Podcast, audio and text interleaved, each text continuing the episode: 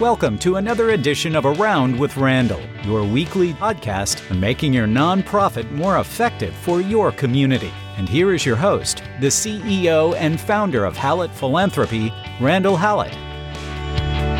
Thank you again for joining me here on Around with Randall. And of course, I'm Randall, and today's conversation is discussing productivity.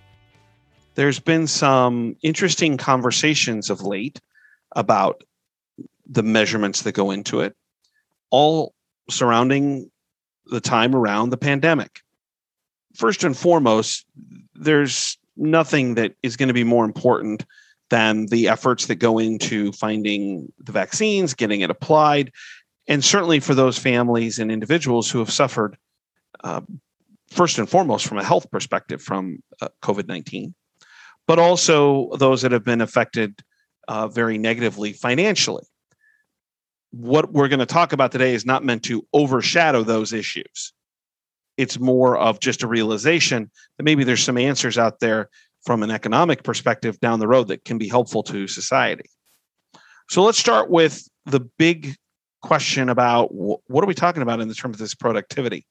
Well, productivity really refers to measurements of the output that an individual worker has in an hour. And the reason productivity changes is that something within that work in that hour has caused them to be able to push more output out of their labor.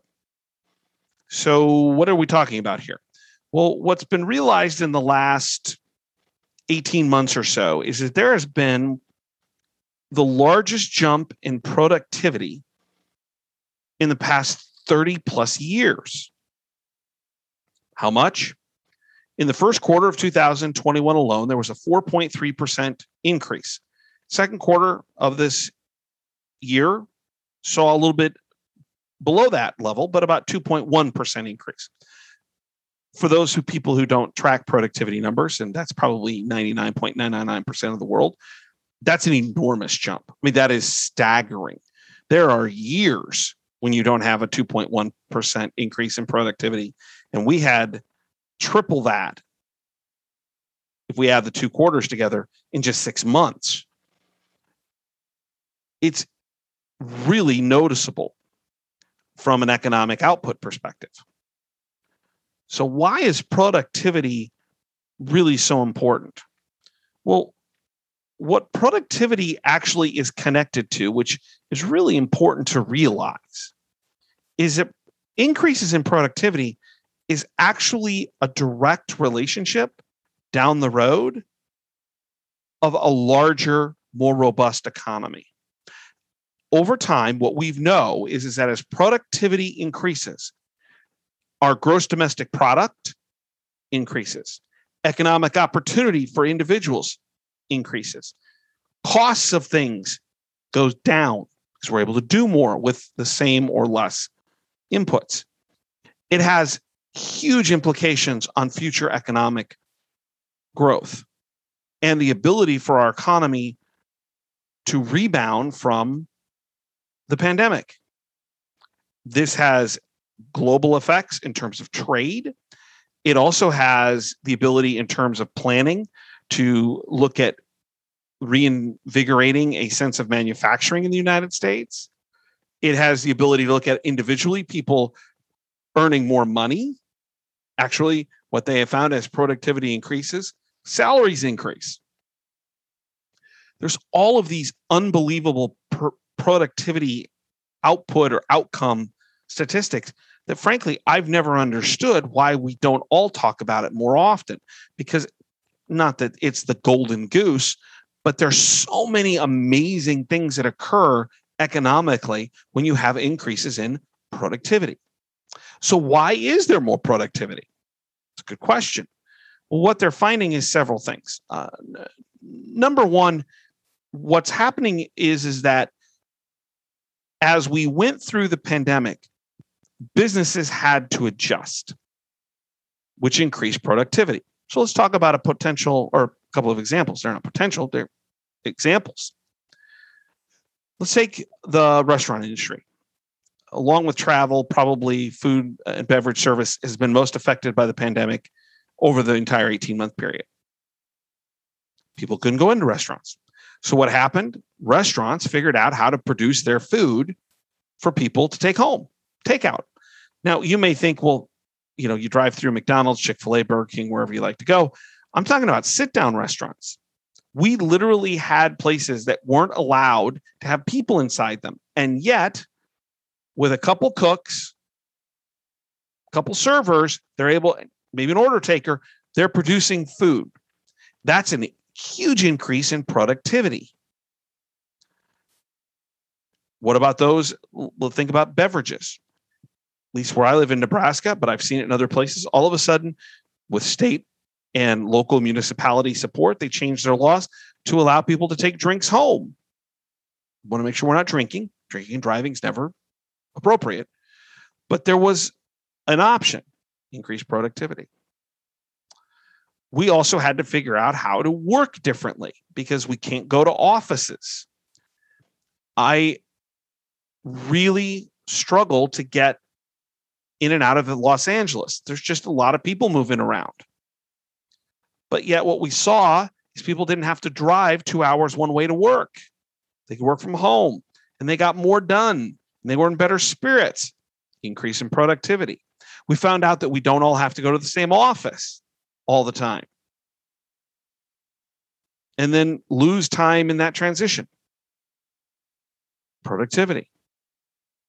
There's so many examples. Another one warehouses, take Amazon or whatever other one you want.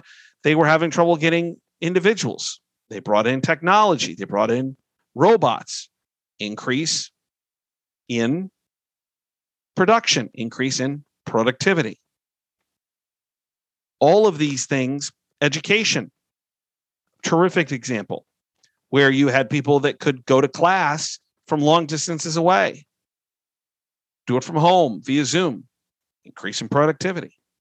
All of these are examples where we had to learn to adjust.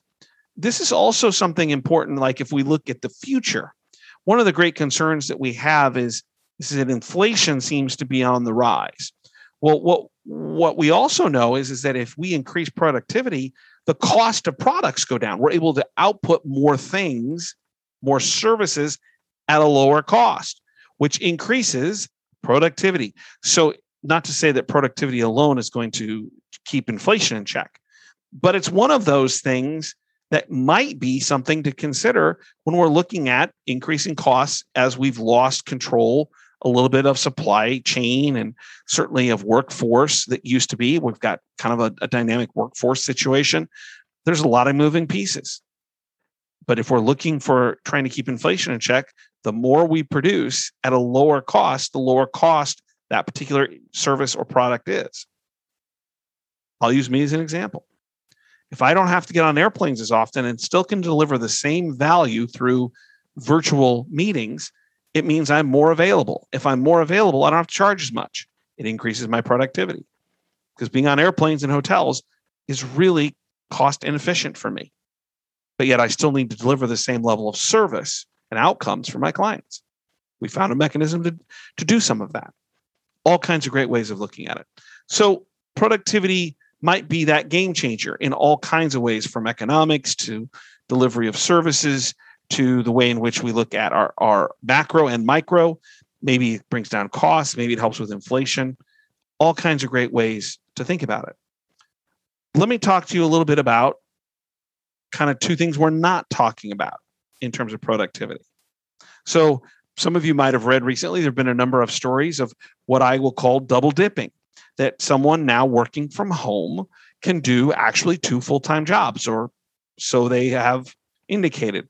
There's a story out of Baltimore where a, a, a government official was doing two jobs: a private sir, private uh, industry job and working for the federal or for the state. Uh, and I guess in that case it was city government in Baltimore. They don't have any rules against it. He says, "Look at my evaluations; they're great. What's the problem?" There was one gentleman who took a job as a second job to get ahead of the curve at the beginning of the pandemic because he thought he was going to be laid off.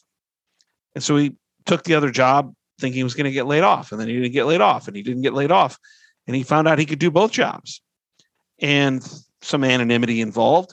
But the Wall Street Journal uh, wrote about this, and Forbes wrote about this, and he created a website where he said, "Look, if you are someone like me and want to stay anonymous, tell tell us about your story."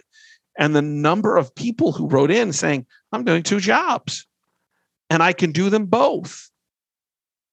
The other thing is, is that because employers are looking for good people and they want to keep good people because of the employment market as it sits now, some of the employers are like, I don't have a problem with it if they get the work done well that I need done.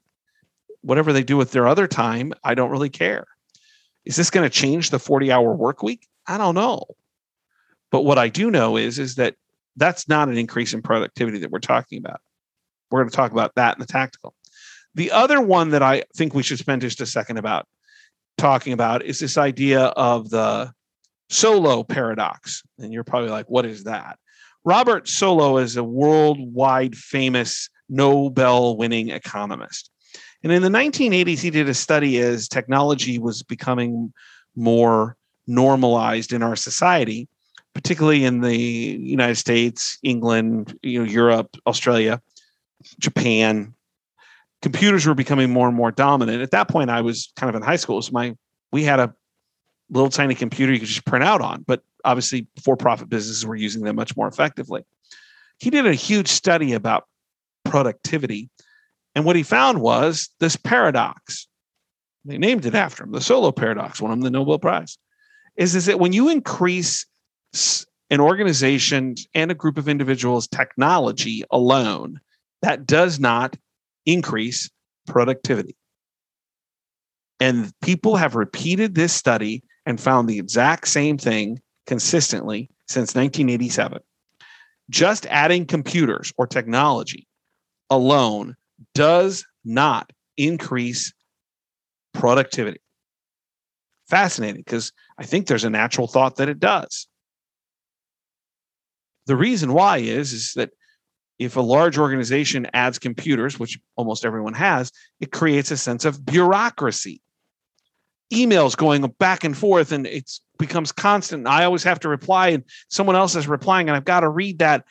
It's increased the amount of work that we're doing that is tangential to the goals we're trying to accomplish.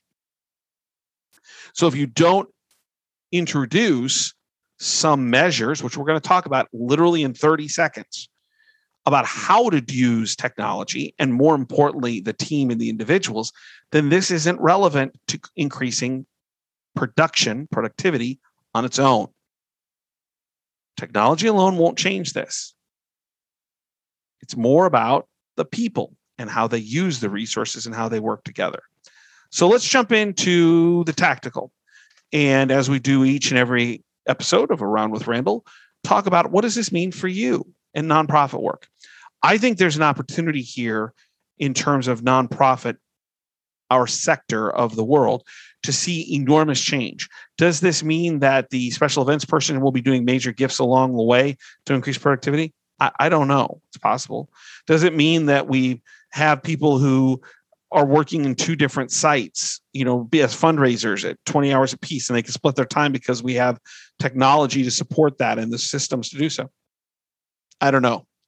But what I do know is, is if we keep doing business the same way, we're probably going to go back to an old result. And that's actually what the economic studies in productivity are saying is how long will this last? How long will we allow this productivity to grow by changing the behaviors we have? Because people are sometimes it's hard to change. From an office perspective, and I'll break this out into two office and then individual, the office is all about the idea of teamwork the old model is really one based on skills that we have a certain issue to be dealing with we bring people who we think have skill sets to fix that problem usually put them in a small group or maybe it's a small office and we utilize those skills and we try to build out solutions. And when that's over we disassemble that group. Or what's happening right now in philanthropic offices we see large exodus of people. What we know is is that and this comes from the everest group is is that when you do that when you allow teams to be kind of deconstructed and you try to regroup another group of people together for a period of time, 80% of their work is non productive. It's about building relationships, it's about building trust and communication skills and knowledge about everyone else. It's not actually solving the problem. And what we're finding is the longer we keep teams together, even if you think the skill sets aren't perfect, what it happens is, is you have greater productivity because they can take the 80% that's non productive and eliminate that because if they already know the people they're working with, it gets them to be able to be more focused on the problem. So things like flexibility, things like ongoing learning, intellectual curiosity, uh, having patience, even things like uh, the ability to communicate and be creative are critical elements for individuals within the team. Flexibility and eh, being willingness to take people at their word and build out those relationships. Even if you don't have someone who can solve the problem directly, like you think the technical skills, what they've learned is, is, is that if you get the group consistent, they can solve more than you think. How much more?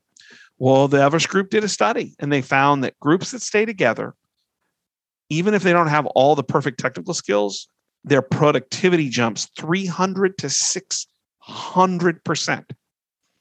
You want to know why you need to keep your gift officer, your assistant, your database person from leaving and fight for that additional $5 an hour, $3 an hour, $5 a year, giving them flexibility in the office, whatever it is. And if you're a leader, if you want to know why you should do that, it's because the longer you keep your team together, the more likely they are to be productive. And the more productive they are, the more money they're going to raise to support your organization. Period. If you're not a leader, then you're dealing with the individual. What are the things you can do? Well, number one is keep yourself organized, lists and tasks.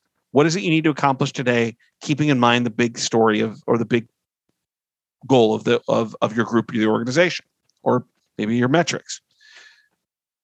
Look for root causes. Sometimes we get stuck on kind of the periphery of a problem because we think that solves it, but it's not the root problem. The root problems sometimes are painful. The root problems are challenging. But we can keep poking around the problem for a year, year and a half and never solve the problem because we're not willing to address it in the middle. What is the root issue that we're dealing with? Not the behaviors, not the outcomes, the root of the challenge. Give yourself the time to brainstorm, to be creative. I've been so fortunate to be around uh, the Jesuits who have a very, you know, the idea of Ignatian principles or Jesuit principles is surrounds the idea of reflection. Do you give yourself chance to look back and realize challenges, mistakes, and, and, and openings? And can you then apply that to be imaginative about the future? Professional. What is it else I can accomplish? The final one I think is actually the most profound, but may sound the simplest and I totally stole it from uh, Admiral William McRaven. Uh, if you want to watch something that's really worthwhile, Google Admiral William McRaven Texas commencement. You'll get the video. There's uh, several variations, are all the same video about his commencement speech to the graduates of the University of Texas. I think in 2014. I've watched it, I don't know, scores of times. It, just phenomenal. But he talks about at the beginning that you need to try to do something every day you can feel good about, and it should be at the start of your day. He talks about it from the perspective of SEAL training, and that every day those SEALs in training did one thing to start their day they made their bed, and it had to be perfect. And then he jokes, even if they had a bad day, they could come home and see the bed was made perfectly. There's a lot of truth in that. What are the simple things that you can do perfectly to start and to enhance your day's success, really to build upon. Is that something like clean your desk or office? I actually love cleaning my office. I feel so great after doing so. I tend to find myself doing it about once a week in the morning for 15 minutes, get out the, you know, uh, cleaner and a, and, a, and a paper towel, dust, vacuum, 15, 20 minutes. I feel great. Everything looks tremendous. And I build upon that my attitude changes. Maybe it's take a break. I've learned to take a walk. And when I come back, I really have a sense of being able to dig in to do my job more, more accurately, more robustly. Maybe it's tame your email, increase your filter, opt out of those emails you don't want because they're distracting. Got to read them. It's just the more you're able to line that focus, all of these things are about creating productivity. It's about creating an opportunity to build to the next thing, and then the next thing, and then the next thing. So, whether it's a team and this idea of keeping that team together, increasing productivity, or individually and being able to control your calendar and do your to-do list and know what you're supposed to do and to look for root causes of problem rather than just the behavioral ones that come out of them or the challenges that come out of it to brainstorm and to imagine and to do one thing every day to build upon do it great to build upon from yesterday. All those things are ways you can increase your productivity and in the end that's going to help you and your organization be more effective Again, as we always do, check out the blogs at hallettphilanthropy.com. Two or three a week, just 90 second reads, something to think about. Try to think, find different stories, different things that kind of make me go, hmm, uh, it's kind of interesting. Maybe something for you to consider. And if you'd like to reach out to me, make sure you do so. If you have a complaint or something you disagree with, that's reeks at R E E K S at hallettphilanthropy.com. And if you want to talk to me about the podcast, that's podcast at hallettphilanthropy.com. I love what I do. I hope you love what you do. Working in the nonprofit world, making the world a better place. Remember, philanthropy doesn't mean money, it means love of mankind, love of humankind. And it leads me to my all time favorite saying some people make things happen, some people watch things happen. Then there are those who wondered what happened.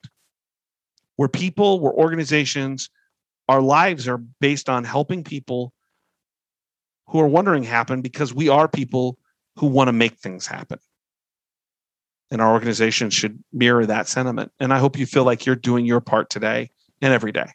It's worthwhile and it is making a difference.